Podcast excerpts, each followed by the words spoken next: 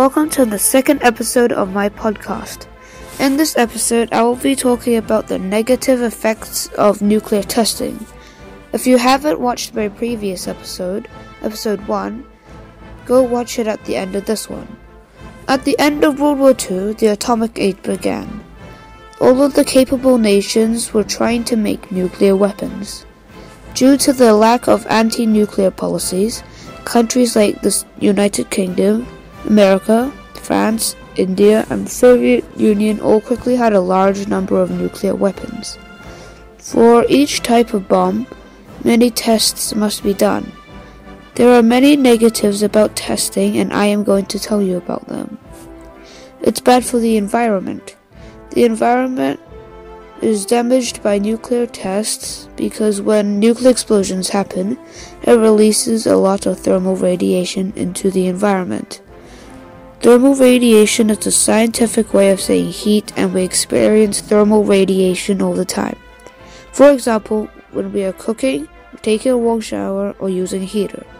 All these examples are a low amount of thermal radiation.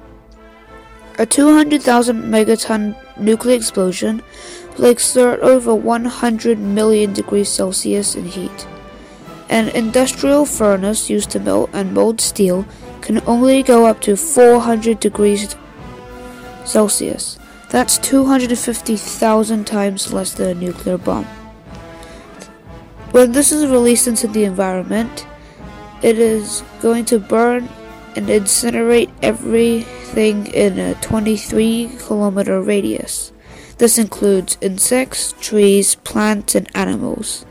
If anything somehow lives, the ionizing radiations that emit from the blast will destroy everything remaining and obliterating every cell in the plant or animal. That not only destroys the environment but pollutes the atmosphere as well. The bomb itself doesn't release much carbon dioxide. However, when plants burn, they will release carbon dioxide. That is over a thousand kilometers worth of trees and plants all releasing carbon dioxide into the atmosphere. To put that into perspective, that is an entire area of Auckland completely obliterated and flattened in less than a second. The blast will radiate everything else in a 30 kilometer radius. The people and animals that live near the site will have a substantially higher chance of getting cancer, premature death, and birth defects. This radiation will likely last for many generations before it wears off. The locals can either stay and put up with the radiation or move to a different area. Exposure to ionizing radiation can cause cancers such as leukemia, thyroid cancer, bladder cancer, breast cancer, lung cancer, colon cancer, stomach cancer, liver cancer, and skin cancer. These health issues can stay in the body unnoticed and only show symptoms after 20 years after the initial exposure. At this point, the cancer would have gone really bad and your chance of survival would be really low. The ionizing radiation will break the molecules in cells and will damage DNA. Usually, DNA is repairable, but sometimes the damage is so bad it will not be able to be repaired.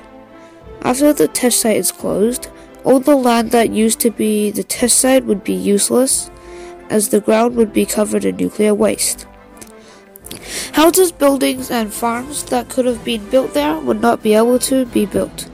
The soil would make the crops radiated and humans not, not be able to eat them. If humans lived in the area, they would get a massively increased chance of getting cancer and other health issues. This is the end of the second podcast. If you haven't watched my previous episode, go watch it. Goodbye.